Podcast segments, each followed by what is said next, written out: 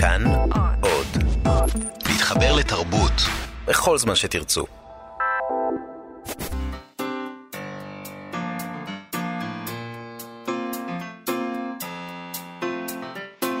מה שכרוך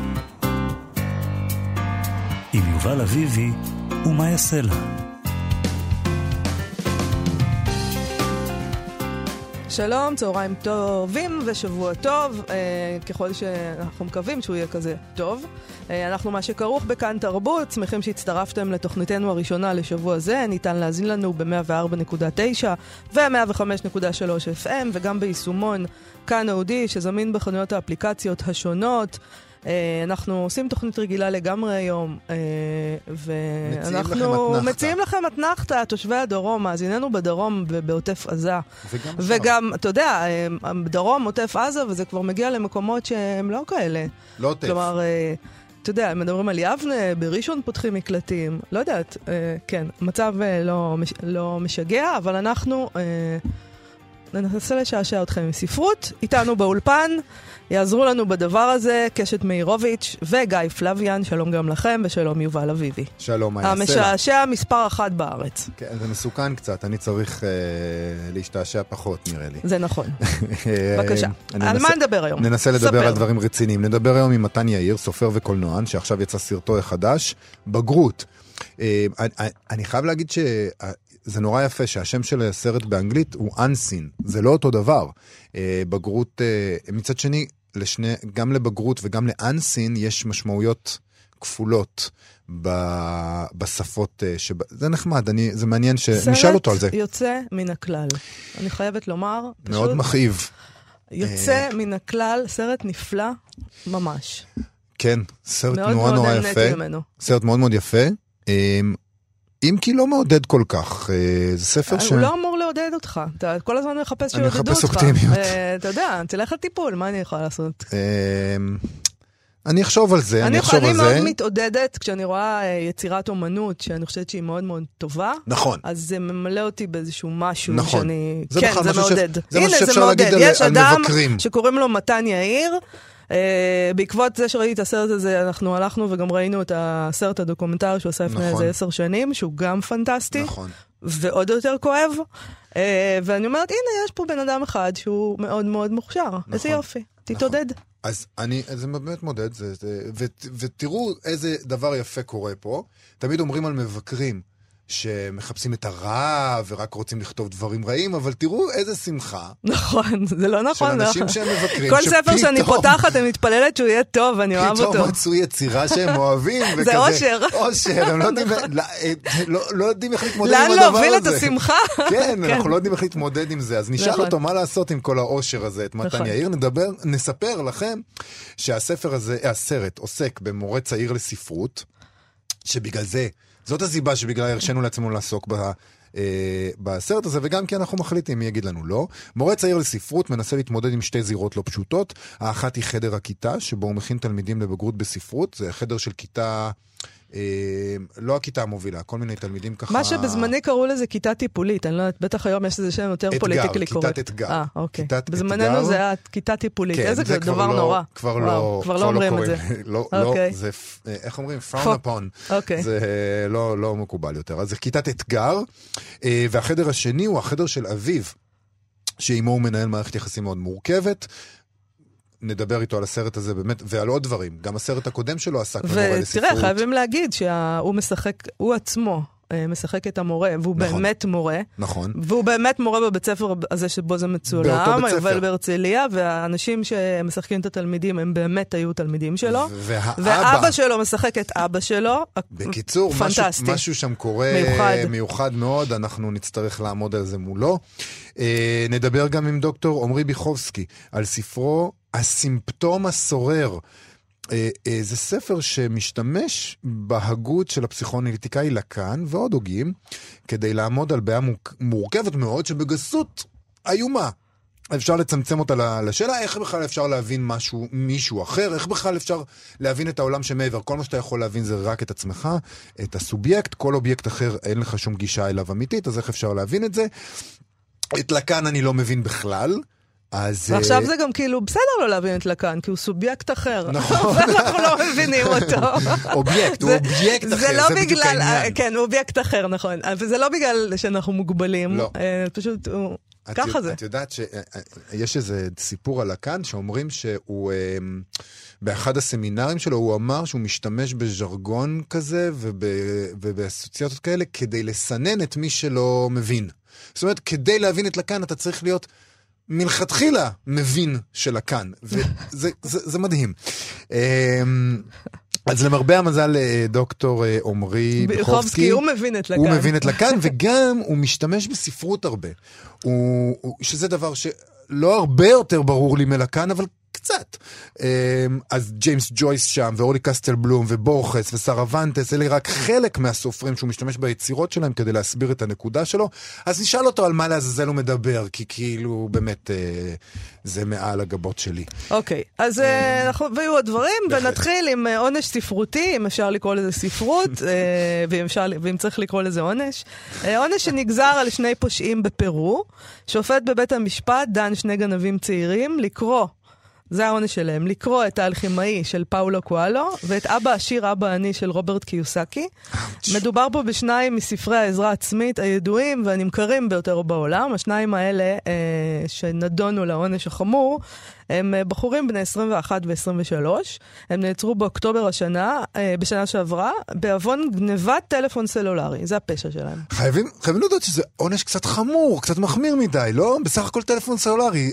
ככה לגזור עליהם, לקרוא שני uh, ספרי עזרה עצמית, האלכימאי של פועלו קואלו, קצת רחמים. אולי אפשר להמתיק להם לשנתיים מאסר או משהו כזה? לא... בפרו מתברר מותר לשופטים לגזור גזרי דין שנועדו אה, יותר לחינוך מחדש ופחות לטובת אה, ענישה, נקמה. אה, כי העונש, הרבה פעמים הוא גם הנקמה של החברה בפושעים. וזה המקרה כאן, כי יש מקרים שבהם החברה היא לא צריכה להיות אה, כזאת נקמנית, ולהגיד, אוקיי, זה אנשים שאפשר לשקם אותם. הם לא רצחו, הם לא אנסו, זה לא פשע חמור. אה, בעיניי זה פשוט דבר נפלא. כן. אה, חבל שאין את זה פה, כי גם פה אנחנו מדי פעם שומעים סיפורים אידיוטיים על אנשים שנכנסו לכלא, לגמרי. כי הם היו חייבים כסף, אתה יודע, להוצאה הוצאה לפועל, לפועל, כל כן. מיני שטויות. כן. אה, בנוסף אה, לקריאה, זה לא העונש היחיד שלהם, השניים מחויבים להתייצב מדי חודש כדי לחתום על מסמך שבו הם מצהירים שהם לא מבקרים במקומות עם אופי מפוקפק, וגם, יובל, הם מתחייבים לשוב ללימודים. ולהציג בפני השלטונות את הסיכומים שלהם מהכיתה פעמיים בחודש. במשך ארבע שנים. Uh, לשמחתך, ככל הנראה, אם הם לא יעמדו בעונש, הם יוכלו, הם יישלחו לשלוש שנים בכלא.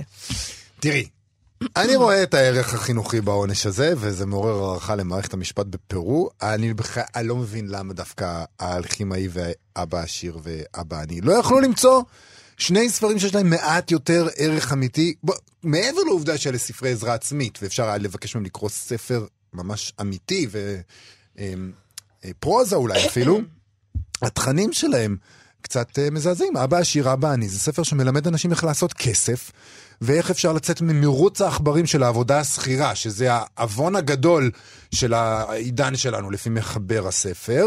אה, נראה שהוא היה יותר תומך באפיק המקצועי הפלילי שהשניים בחרו בו מלכתחילה.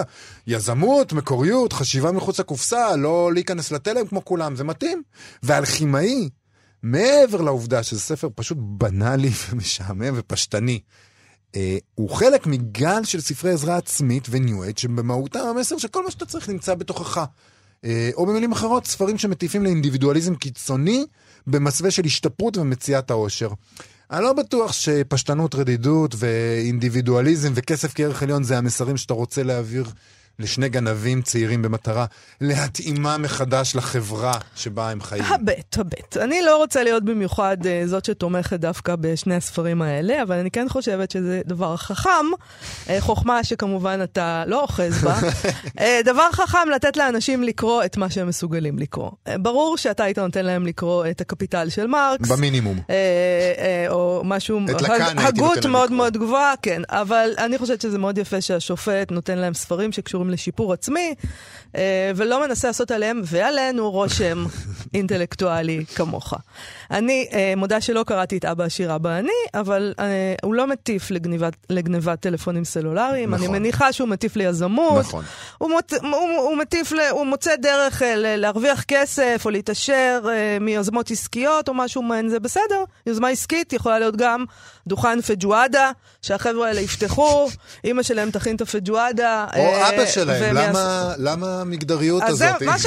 אתה יכול להיות ציני לגבי שני הילדים המסכנים האלה, שבטח אין להם מה לאכול, אבל הפמיניזם זה מאוד חשוב עכשיו. מגדר, בוא נדבר על מגדר, כי זה מה שחשוב. השאלה האמיתית, מה שבאמת חשוב כאן, כמובן, זה אלה ספרים ישראלי, ישראליים. מערכת המשפט המקומית הייתה מכריחה אה, פושעים לקרוא כחלק מענישה מקורית וחינוכית כזו, לו זה היה קורה אצלנו, מה שכמובן רחוק מאיתנו מרחק רב. נגיד, סתם דוגמה שאני זורק מהראש, לא קשור לכלום. אם מישהו נעצר, נגיד, בחשד שעמד בראש כנופיה שתכננה לפוצץ את אה, המסגד בהר הבית, סתם אני ממציא.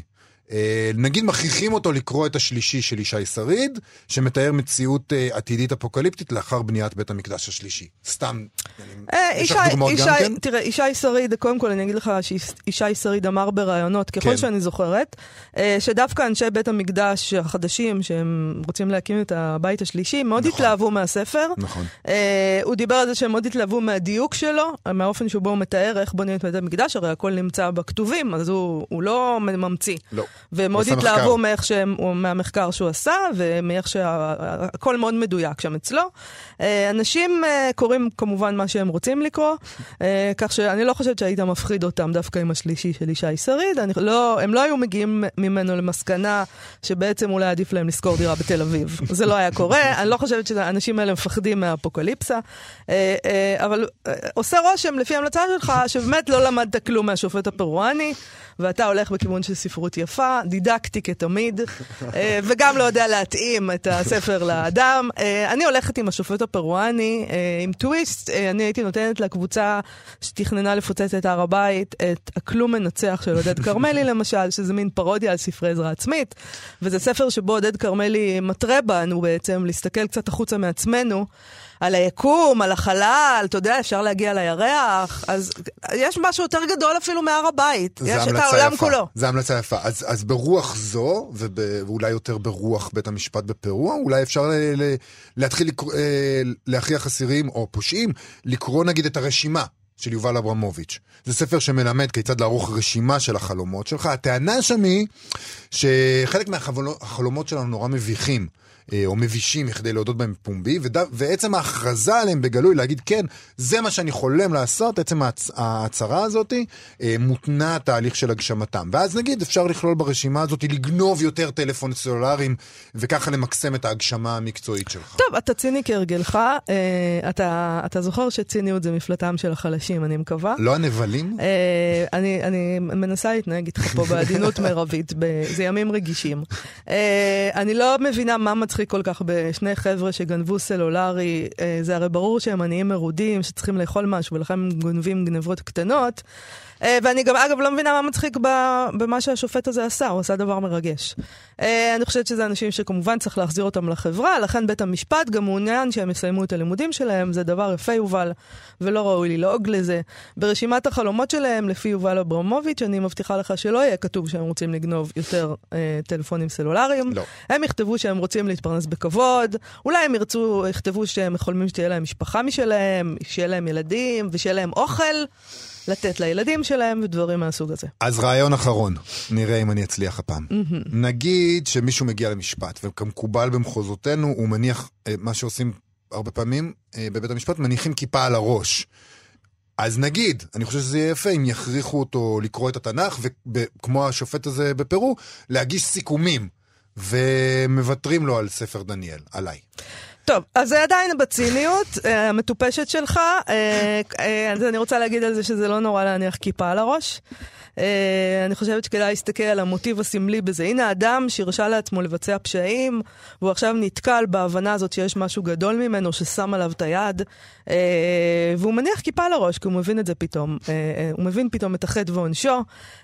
זה לא שכיפה על הראש משכנעת שופטים, ואני לא חושבת שגם בזה יש טעם בציניות. אני חושבת שרק חילונים...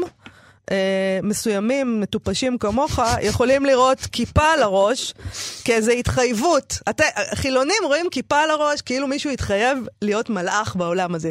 וכל פעם כשהוא לא מלאך בעולם הזה, אז הם אומרים לו, צבוע, צבוע. אני לא מאמין וזה- שהגענו זה- לסיטואציה שבה מאוד, את אבל- התמימה מבין שנינו. אני לא שמים- תמימה, אני לא הם תמימה. שמים את הכיפה על הראש כי הם מבינים שמשהו יותר גדול מהם קרה, ולא כי הם לא, רוצים לא, לשכנע את הם השופט. מטומטמים והם שמים את הכיפה על הראש כי הם חושבים שהשופט אידיוט ואם בגלל הכיפה על הראש או לא. באמת, יובל, זה לא עובד ככה.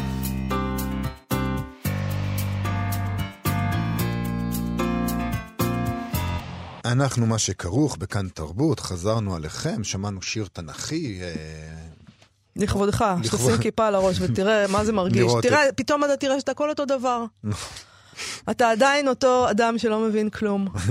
לא דבר. יעזור לי. טוב, אה, נעבור לדברים נשגבים אחרים. כן, הפער בין המסמן נשגב. למסומן. מה שאנחנו לא מבינים זה נשגב, אין מה לעשות. בדיוק. אה, טוב, יש עניין כזה בספרות, ובכלל, בחיים, אה, בפילוסופיה של החיים. הכשל הגדול של השפה בכלל, וכמובן גם בספרות, הוא הפער בין התיאור של הדבר לדבר עצמו. כשאני אומר שולחן, אני מצליח להעביר רק חלק קטן מהמשמעות הכבירה שיש לאובייקט הזה שולחן בעולם, שלא לדבר על זה שיש מיליארדי שולחנות בעולם, וכל אחד מהם שונה קצת, וגם אם הם אותו דבר, אפילו שולחנות האיקאה, שהם כולם כולם נראים בדיוק אותו דבר, פילוסופית כל אחד מהם הוא שונה, כל אחד מהם הוא, הוא, פריט אחד בעולם, ואתה צריך כשאתה אומר שולחן להתייחס לכל שולחנות האיקאה שנראים אותו דבר. מישהו אחר היה קורא לזה בעיית המסמן והמסומן, אבל אני מנסה להיגמל אה, מהנטייה הזאתי. עכשיו, הבעיה הזאתי של אה, אי יכולת לדבר על הדבר עצמו, ושהשפה, היא, היא, יש בה את הכשל הבסיסי הזה, רק מחריפה כשאנחנו מדברים על הקשר בין בני אדם. איך בכלל אפשר להבין מה קורה לבן אדם אחר? איך בכלל אפשר לחלוק איתו חוויה כלשהי? כשכל מה שיש לנו זה את השפה המוגבלת והעלובה הזאת עם המשמעות המצומצמת שלה. בעצם כל מה שיש לנו זה סובייקט, כלומר אנחנו. אה, מה שהוא הדבר הזה שאנחנו מאמינים שהוא אנחנו. אה, ו- ואנחנו לא יכולים לנסח את זה במילים אפילו, את מה שאנחנו, כי אז המשמעות המובנת יחסית שיש בתוכנו לעצמנו מתפוררת לאבק. ברגע ששמים את זה במילים זה נגמר. וכל העניין הזה רק מחריף עוד יותר בחדר הטיפולים, שבו יש סובייקט, המטפל, שחייב להבין ממש, ממש לעומק, אובייקט חיצוני לו, המטופל. וזה, כפי שכבר הסברנו, בלתי אפשרי. בערך על כל הדברים האלה אה, כתב דוקטור עמרי ביחובסקי את ספרו הסימפטום הסורר, ותכף נבקש ממנו לתקן את כל השגיאות המתודולוגיות אה, שעשיתי בהקדמה הזאת, אבל לפני שנבקש ממנו את זה, נציין שהוא משתמש המון בספרות, סרבנטס, בורכס, אורלי קסטלבלום, ג'ויס, כדי להבהיר את הנקודות הבאמת מורכבות שבהן הוא עוסק בספר הזה. ועל כך נכתב בכריכה האחורית שהספר עושה שימוש בטקסטואליות כנושאת כאב אנושי בצורתו החשיפה ביותר, אה, לבודד בתוכה את מה שפועל בעבור הסובייקט כמה שהוא יותר אה, מגילום ורבלי של זעקה ראשונית של חוסר אונים. המצאה שמאפשרת לאדם, עם וסביב הכאב, לקיים קשר כלשהו עם העולם. כך הופכות הן המובאות מן הספרות למשהו בגדר לא של ניסוי עיוני, אלא של דוגמה מכרעת, שהיא חלק ממה שמעניק לעבודה זו את כוח השכנוע המיוחד שלה. נגיד גם שדוקטור עמרי ביחובסקי הוא פסיכואנליטיקאי ישראלי ממייסדיה של עמולה, עמותת תפסן, תפס"נ, תחנה פסיכואנליטית לנוער. במסגרת ההוצאה לאור שלה, הוצאת תפסן, יוצא הספר הזה שאנחנו מדברים עליו. שלום דוקטור עמרי ביחובסקי. שלום לכם. שלום. אז uh, אתה רוצה לתקן את כל הטעויות שעשיתי? להגיד לנו מה זה סובייקט, מה זה אובייקט, מה קורה במפגש ביניהם, מה זה הסימפטום הסורר שעליו בעצם לא אמרתי כלום עדיין. נכון. מה זה הסימפטום הסורר הזה? בשפה של אנשים אה, שהם, אתה יודע, רגילים.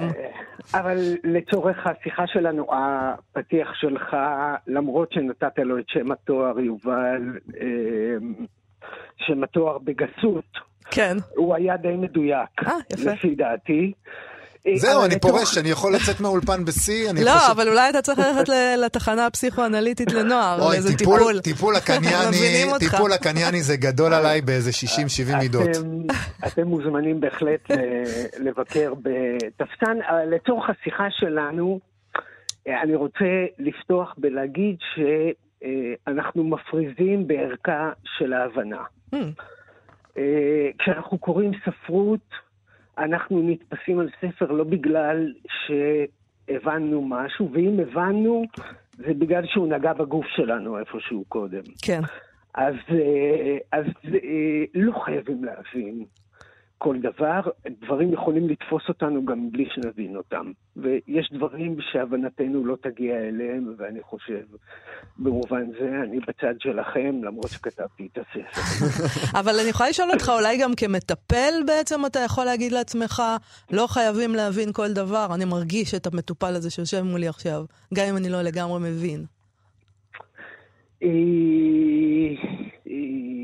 כן, אנחנו לא יכולים להרשות לעצמנו את הפינוק של, בכל זאת אנחנו עונים במילים. כן. והמילים האלה צריכות להיות קשורות לשיחה באיזשהו אופן, אז אנחנו לא...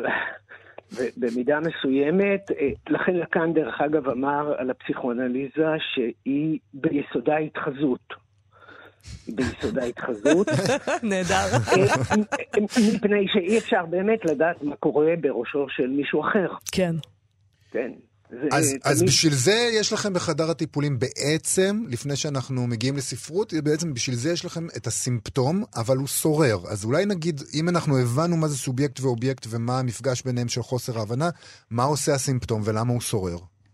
אז נגיד ככה, כדי שיהיה מפגש בין אה, שני אנשים, אנחנו צריכים שיתחולל איזה מין נס כזה שאנחנו נחרוג אל מעבר לכלא של השפה שאנחנו נמצאים בו. יש רגעים כאלה, אנחנו קוראים להם אינטימיות. אה, ו... אה, בשביל הרג... הרגעים האלה כמו קוראים תגר על כל הקטגוריזציה והקלסיפיקציה שאנחנו עושים בחיים, אה, וכ- וכל דבר זה קטגוריזציה. כשאני אומר מילה, יש לה הגדרה, יש לה מובן משותף וכו'. אז ה- וה- הסימפטום הוא משהו שמתנגד לכל הקטגוריזציה באשר היא, והוא, אה, איך אני אגיד את זה, אה, הוא מתמקם במקום של הדבר שהכי ייחודי אה, לאדם. זה הייחודי שהכי מה? ייחודי. הכי ייחודי. אני סתם, אני רוצה לתת לזה משהו, נגיד, איזה המשגה יותר קונקרטית. נניח שלמישהו יש תיק עצבני ברגע שמדברים על אימא שלו. על זה אתה מדבר, נכון? אתה אומר לו, תגיד, מה שלום אימא שלך בחדר הטיפולים, ופתאום הוא מתחיל למצמץ בצורה כפייתית, על זה אתה מדבר. פתאום אתה אומר, אוקיי, זאת השפה הייחודית של הבן אדם הזה, זה משהו שהוא מעבר למילים, עכשיו אני צריך כאילו להבין מה זה אומר. תקן אותי אם אני טועה שוב. אני לא... אה, אה, אז אה, כשבאיזשהו רגע, בקשר לאיזשהו מקרה, לקאן אמר שכאשר מגיעה ילדה לקליניקה והיא לא מדברת, והיא לא מדברת, כן. הבעיה שלנו זה לא להבין למה היא לא מדברת, הבעיה שלנו זה לגרום לה לדבר. Mm. אם מישהו ממצמץ, אני יכול לענות לו לפעמים במצמוץ, למשל. Mm, זה... אה, זה תהיה פגישה מאתגרת עם זאת. אה, פשוט תשבו אנחנו- 50 דקות ותמצמצו איש על רעהו. מה פתאום חמישים? הוא יכול אחרי רבע שעה, לקניינים מגרשים אותך גם אחרי רבע שעה. אומרים לך שזה נגמר היום. נכון? אה, זה- זה- לוקח כמה שזה לוקח. בדיוק. אה, זה כל לוקח מיני. כמה שזה אז לוקח. למה, אז למה הסימפטום שורר? מה הבעיה עם... למה הוא שורר? למה הוא לא, הוא לא אה, מת, אז מתמסר? קודם כל, אה, קודם כל, אה, יש לנו את ה- הסימפטום כפי שאני מתאר אותו פה, והיריעה שלנו קצרה כדי להגיד עליו באמת משהו, הוא לחלוטין שונה מהסימפטום כפי שהוא מוגדר ברפואה. כן. הסימפטום ברפואה זה משהו שאנחנו מנסים להיפטר ממנו. הסימפטום בפסיכואנליזה זה משהו שסביבו אנחנו בונים את הייחודיות של האדם באופן פרודוקטיבי, הייתי אומר. זאת אומרת, אנשים מגיעים עם, אה, עם כל מיני סימפטומים שבדרך כלל מפריעים להם בחיים. Mm-hmm. אבל עם הסימפטום הזה גם הסופר כותב את הספר שלו, והשחקן מעלה את ההצגה שלו וכו'. אז, אה, אז הסימפטומים זה... האלה זה בעצם מה ש... כל מה שמייחד אותנו, זה בעצם סימפטומים זה האישיות שלנו. זה, אתה יודע, אחד מגיע ואומר, אני אה, לא יודע מה, אני לא מגשים את עצמי מקצועית, ואז אתה אומר, אוקיי, זה הסימפטום, אני... אני... בוא, בוא נלך ונחשוב למה אתה לא מגשים את עצמך מקצועית, למה אתה מרגיש ככה, מה יש בך בהיסטוריה שלך שמונע ממך להגשים. כל הדברים האלה זה מה שאנחנו, מרג... כל, הס... כל הסימפטומים האלה זה מי שאנחנו. תראה, בוא אני אענה לך רגע ב... אה, בסיפור אישי, אה? בבקשה. הזיכרון הראשון שלי, מגיל שבקושי הלכתי, אני נולדתי בקיבוץ, היה שאני אה, בורח מבית הילדים אה, לכיוון בית ההורים. עכשיו, בקיבוץ איפה שהייתי, היה אה, נחל שחצה אותו גשר, והייתי צריך לחצות את הגשר הזה. הזיכרון שלי אה, אה, נתק, אה, נקטע בלב הגשר, לא יודע מה היה אחרי זה. אני זוכר שהגעתי לאמצע הגשר. הגשר הזה, דרך אגב, שמופיע על הכריכה, כן? Mm-hmm. אה, עכשיו, תראו מה קורה פה. ב, אה, כל האידיאולוגיות הגדולות והדיונים הסוציולוגיים והאנתרופולוגיים והחינוכיים שהתנהלו סביב בית ההורים וסביב אה, אה, בית הילדים, כן? כל הדיון הענק הזה אה, מקבל מין פיק סיפורי כזה בחיים של ילד אחד. זה החומר של הסימפטום. כי במובן הזה הגשר, במקרה הזה הוא גשר ממשי, כי התזה שלי שהסימפטום הוא גשר, נגיד, בין האדם אני לא רוצה להשתמש במילה סובייקט, אבל האדם ובין העולם. Mm-hmm. ואני נתקעתי באמצע, ומאז הסימפטום שאני מסתובב איתו בעולם הוא קשור למשהו של להיות בין לבין. נניח בין ספרות ופסיכואנליזה למשל, וכל מיני בין לבין, וכאשר אה, הגעתי לתוכנית הלימודים שלי, אני יש לי היסטוריה איומה ונוראה עם המוסדות האקדמיים. זרקו אותי כמעט מכל מוסד שאפשר. אוי, משמח, אוקיי. אז כן, טוב לדעת. כן. וכאשר, וכאשר הגעתי לתוכנית שנקראת תוכנית בין-תחומית, המילה בין שקשורה לסימפטום שלי, היא מה שאפשרה לי לגמור את הדוקטורט שלי ולהוציא את הספר הזה. Mm, אוקיי, מעניין. תגיד, אבל אני רוצה... אני נותן לכם איזה מין סיבוב. כן, אבל זה מאוד מעניין, כי נגיד, אני רוצה לשאול אותך שאלה כללית, זה האם השפה היא כל כך פגומה וחסרה והכל הוא בין לבין, בכל זאת אתה משתמש נור, הרבה בספרות כדוגמאות לבעיות שאת עליהן אתה מדבר, ובעצם הרי כל התיאור הזה של הסופרים, כל הספרות, זה עדות לכישלון, זה עדות לזה שאנחנו לא יכולים להבין את הסיטואציה שהם מתארים כפי שנגיד אה, הם התכוונו. אה, נכון, כבר פרויד אמר שהסופרים משיגים בהרבה את הפסיכואנליטיקאים בלהבין את המצב האנושי, נגיד, ולכן אנחנו צריכים ללמוד אה, אה, מהספרות וכו'. אבל בסופו של דבר, מה זה, מה זה ספר? זה משהו שמישהו שם את השפה הפרטית שלו, הייתי אומר, את ה... אה, את הדיבור האידיוסינקרטי שלו, הוא שם אותו במרחב החברתי, וראה איזה פלא, יש אנשים ש, אה, אה, שזה מדבר אליהם, וזה נס כשזה קורה, אבל זו, זו הספרות. וזה בדיוק, זה בדיוק המקום של, ה, של הסימפטום, איך לשים את האדם בשדה החברתי, שכמו שאמרתם בצדק קודם, הוא, הוא לכאורה תיאורטית הוא היה צריך להיות חסום בפנינו לחלוטין.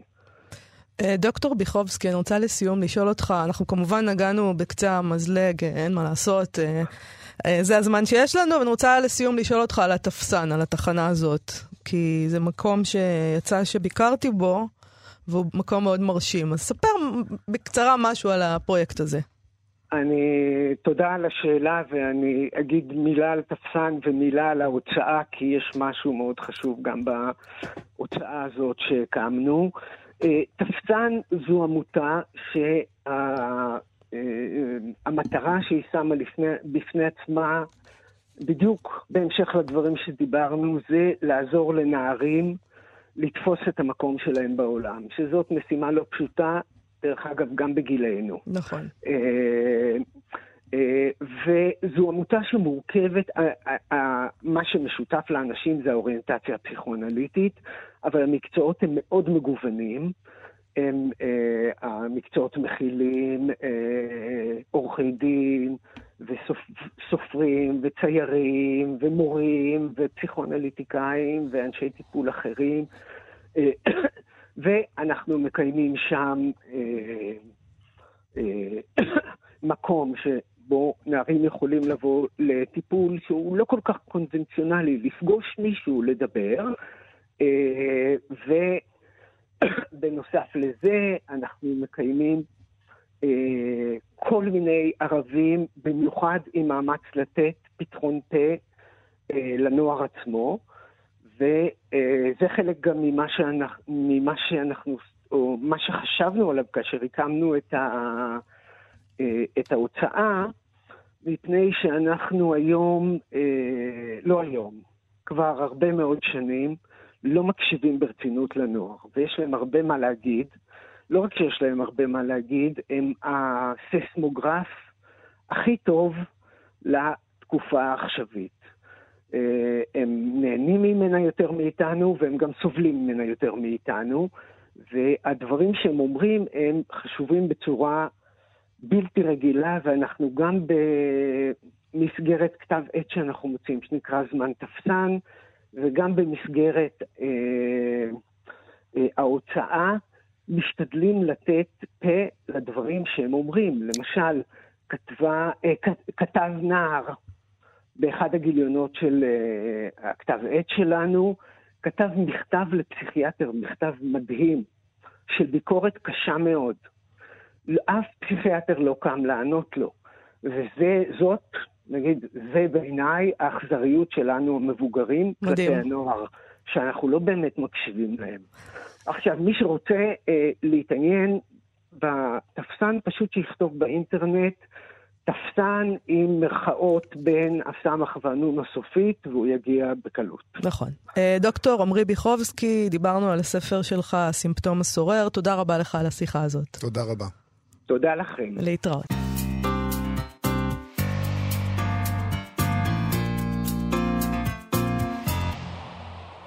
מה שכרוך בכאן תרבות, חזרנו, אנחנו מקווים שגם אתם עדיין איתנו.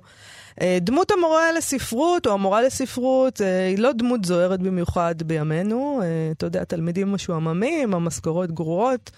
שר החינוך מתייחס לזה כאיזה עול ומשקולת על הלימודים האמיתיים הריאליים. אה, אם כי אני חייבת לומר ששני המורים שלי לספרות מהתיכון אה, הם בלתי נשכחים. אה, נזכור, נוצרת אותם בליבי לנצח. גם לי יש כמה כאלה. יפה, אז אתה רואה, בכל זאת יש שם משהו. נכון. כל הדברים האלה שאמרנו על התלמידים המשועממים, המשכורות, שר החינוך לא מרתיעים את מתן יאיר מלעסוק בדמות הזו בסרט החדש שלו, בגרות. והם גם לא מרתיעים אותו, אפילו יותר מכך, מלהיות פשוט בעצמו באמת מורה לספרות בחיים עצמם. הסרט מבוסס על החוויות שלו בחדר הכיתה, והשחקנים בסרט שמשחקים את תלמידיו הם באמת תלמידיו. Uh, ואבא שלו בסרט הוא באמת אבא שלו. Uh, וגם המורה בסרט שלו לא נרתע. Uh, יכול להיות שהוא עלול להיראות כדמות חלשה, אבל uh, בעיניי רק למראית עין חלשה. אה, היא לא דמות שמוכנה לוותר על הספרות ועל לימוד הספרות, אה, וגם לא במקביל על היחסים המורכבים אה, והקשים מאוד מאוד עם אבא, שהרבה אנשים אחרים היו מוותרים. שלום למתן יאיר. שלום. גם בסרט הקודם שלך, פיגומים, הראשון, אבל אני מבינה שזה בעצם הראשון, עוד מעט נדבר על זה, עסקת במורה לספרות. אה, למה, מעבר לזה שאתה בעצמך מורה לספרות, למה הדמות הזאת כל כך מעניינת אותך, המורה לספרות?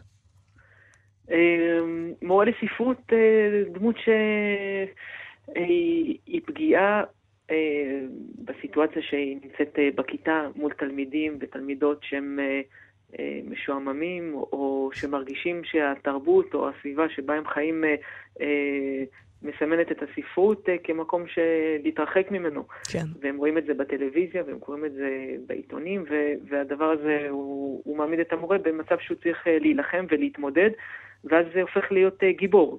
כאילו, ברגע שהדמות היא צריכה להתמודד ולהיאבק נגד משהו, ו, אז היא הופכת להיות דמות ספרותית או קולנועית, ואז כבר יש לי דמות שהיא, שאני יכול להשתמש בה בשביל ליצור את הסרט או הספר שאני רוצה לכתוב. אבל הסרט, שוב, יש לנו קצת ויכוח על זה, האם הסרט אה, מלנכולי או לא? אה, בעיניי, נגיד, אה, נראה כאילו החינוך לספרות נמצא בגסיסה, המערכת לא מציעה למורה, לגיבור, כל כך הרבה תמיכה, התלמידים לא כל כך משתפים פעולה. מלנכולי, אבל, אבל, הוא, אבל יש, יש לו ניצחונות. יש ניצחונות קטנים. בטח. מה אתה... כן. הגיבור שלך הוא מלנכולי? אה, הוא מלנכולי, אה, כן, באופי שלו, בטמפרמנט שלו, הוא, הוא, הוא אוהב דברים נגיד אה, עצובים, והוא נמשך לדברים הללו. זאת אומרת, זה שהתלמידים בכיתה אומרים לו למה, למה אנחנו תמיד לומדים יצירות שבסוף מישהו בהן מת, אז, אז יש בזה מן האמת, ש, כן. שהוא בוחר יצירות שנוטות למקרים כאלו. הם לא טועים התלמידים, יש להם אינסטינקטים וחושים חדים ביותר, אבל הוא לוקח את השיעורים ל... לאיזשהו מצב או מקום שיש בהם אה, תקווה לגבי שיח בין בני אדם, להגיע לאינטימיות, אה, לראות דברים בצורה אחרת וליצור איזשהו מפגש אנושי שלא נראה לי שהוא היה מתרחש בכיתת מתמטיקה או כימיה. אה, אז, אז הוא כן לוקח, הסרט הולך למקומות שמבחינתי יש להם תקווה, ו... ואני מנסה להעיר אותם. ואתה מרגיש ככה גם כמורה באמת? זאת אומרת, יש לך תקווה? לא התייאשת עוד? אה, יש לי תקווה, כן. זאת אומרת, אתה שומע הרבה ב, ב, אה, בחדר המורים את, ה, את הדבר הזה, שאתה באמת חושב שאתה תלמד וזה ישנה את התלמידים. זאת אומרת, יש באמת את המחשבה הזו, ו, ודווקא כש, כשאומרים את האמירה הזו, זה נותן לי רק יותר מדרבן אותי כן לנסות אה, להגיע לתלמידים, או ליצור איזשהו שינוי, גם אם הוא קטן, ו... אה, אז אני נמצא במקום הזה מתוך איזושהי כוונה לחשוף אותם לעולם נוסף, לתת להם איזושהי צידה מסוימת אה, מבחינה רגשית לחיים שלהם. אה, אין לי, אין לי, זאת אומרת, אני כן חושב שברגע, אני יוצא מתוך נקודת הנחה שהם יסיימו את כיתה י"ב, הם לא יקראו יותר שיר, סיפור קצר, מחזה או רומן. אבל כשאני נמצא שם בכיתה, בשנתיים הללו, י"א וי"ב, אז אני אעשה את כל יכולתי כדי למלא אותם בצידה כי אתה ההזדמנות האחרונה שלהם, זה מה שאתה אומר. כן, הפעם כן, האחרונה כן, שהם יקראו שיר או סיפור זה אצלך. אבל הם יזכרו, את סלינג'ר אולי הם יזכרו.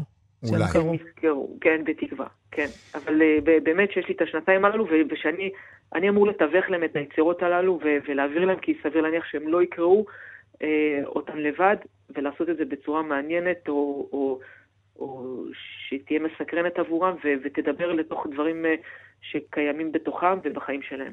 את, אתה בסצנה האחרונה בעצם, בסרט, וזה לא כן. ממש, זה לא ספוילר, זה לא סרט של ספוילרים, ואני אנסה להיות, אה, לא, לא לחשוף הכל. אה, אתה בעצם נותן הגדרה לספרות, לתלמיד ששואל, מה זה ספרות? זה, מה זה בכלל הדבר הזה? למה, מה זה, מה האובייקט הזה ספרות? והתשובה שאתה נותן היא מאוד לא טריוויאלית, או הגיבור שלך, היא מאוד לא טריוויאלית. אני חושב שאם היו שואלים אותי מה זה ספרות, הייתי עונה משהו אחר לחלוטין. אה, אולי, אולי, אם אתה מסכים, להגיד לנו מה ההגדרה הזאת ולמה דווקא ככה אתה מגדיר, או הגיבור שלך מגדיר את הדבר הזה ספרות? מגדיר אה, באופן ספרותי פשוט, כן, מאוד ספרותי נכון, ההגדרה שלו. נכון. כן. אני זוכר שתכננתי את הסצנה האחרונה, ושהיא סצנה שהיא כיתה חדשה, שעובר מחזור ושנה חדשה ותלמידים חדשים, והרגשה שהכל הולך להיות אותו דבר, ושהשיעור התחיל באמת בשאלה בוטה של אחד התלמידים, שהוא אומר, אה, מה זה ספרות, מה זה הדבר הזה בכלל? ו- ומעמיד את המורה במצב כזה של עכשיו לספק את התשובה, וכמו שירות לקוחות, אני עכשיו אסביר לך מה זה בדיוק אה, ספרות, ו- ו- וצריך לשכנע, ו- ו- ואני חשבתי עם עצמי איזה, איזה תשובה יכולה להיות, והיו לי כל מיני תשובות. כל מיני תשובות של מה זה ספרות, מה זה הגדרה ספרות, שאני כ, כמורה או כבן אדם, אני, אני שואל את עצמי, באמת, אני נכנס לכיתה, אני מלמד ספרות, כאילו למה חשוב לי ללמוד את הדבר הזה או ללמד את התלמידים? ואחת האפשרות שעלתה אצלי זאת, זאת, זאת התשובה הזו, שספרות באה בעצם אה, להקפיא רגעים, מצבים רגשיים שבהם אנחנו אה, מאושרים, עצובים, שמחים, אה, וכהנה ועוד ועוד, והיא מקפיאה את הרגע הזה והיא מתארת אותו בפרוטרוט, את מה שמתרחש בחוץ ומה שמתרחש בפנים. כל הזמן המעבר הזה פנימה החוצה, וזה להקפיא את הרגע הזה כדי שהוא יישאר איתך וילך איתך אה, לשנים הבאות.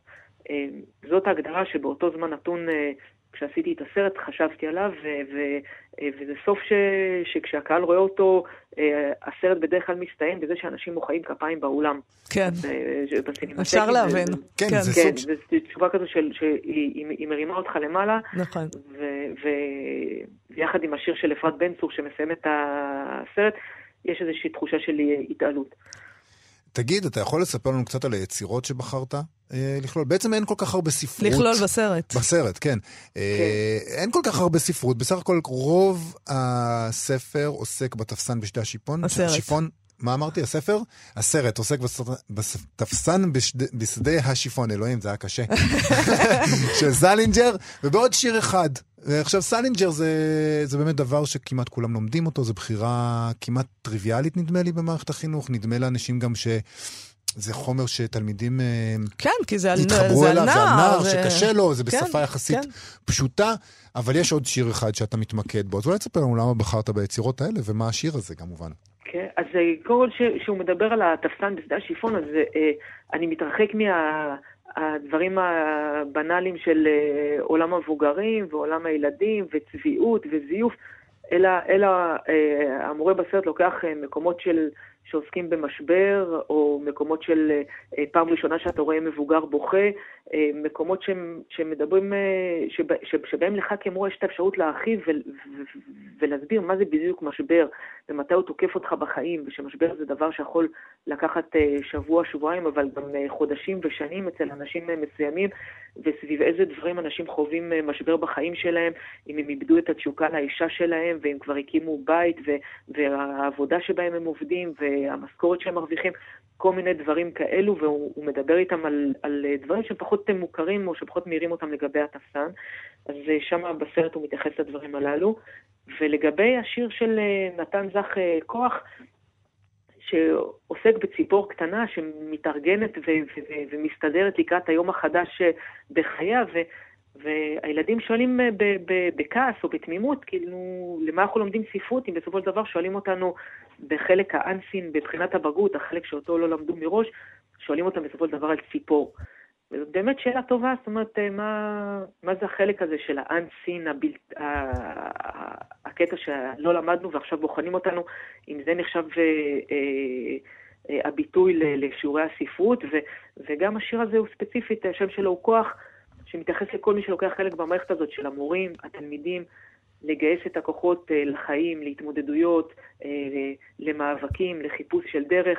אז זה שיר שהוא התחבר לי מאוד אה, לגבי המורה, שמחפש את הדרך שלו כלפי אבא שלו וכלפי התלמידים, והתלמידים עצמם שמחפשים את הכוח לשבת בכיתה וללמוד ולעבור את הבגרויות ואולי להיות הראשונים במשפחה שלהם עם תעודת בגרות. כי חבר'ה שהם מתקשים במסגרות, ו... והמורה, כאילו, שהוא נמצא שם, הוא, הוא בעצם עומד בינם לבין אה, אה, שהם יהיו הראשונים במשפחה עם, עם תעודת בגרות. אני רוצה לשאול אותך, מתן יאיר, בסרט הדוקומנטרי שעשית לפני כמה שנים, אה, כתוב לך בתעודת זהות שאני אבא שלך, נכון? רשום לך. רשום, רשום לך, לך סליחה. כן. רשום לך בתעודת זהות שאני אבא שלך. גם יש, איסו, יש ספרים. האבא, אבא שלך אוסף ספרים שהושלכו לרחוב, אתה עוזר לו בזה, הוא מוכר אותם לחנויות יד שנייה. אה, זה סרט שעשית על היחסים שלך עם אבא שלך, ו- ותמיד נדמה שברקע גם הספרים או הספרות אצלך, הם מסמנים אולי של איזה עולם שצריך מאוד להתאמץ כדי להחזיק אותו. שאתה כל הזמן צריך להתאמץ כדי להחזיק אותו. אה, אני לא חווה את זה ככה, שזה עולם שקשה להחזיק אותו, זה, זה מין חלק שהוא מהילדות, אה, דבר ש, שכשיש יום הולדת למישהו, אז קונים לו ספר וכותבים לו הקדשה.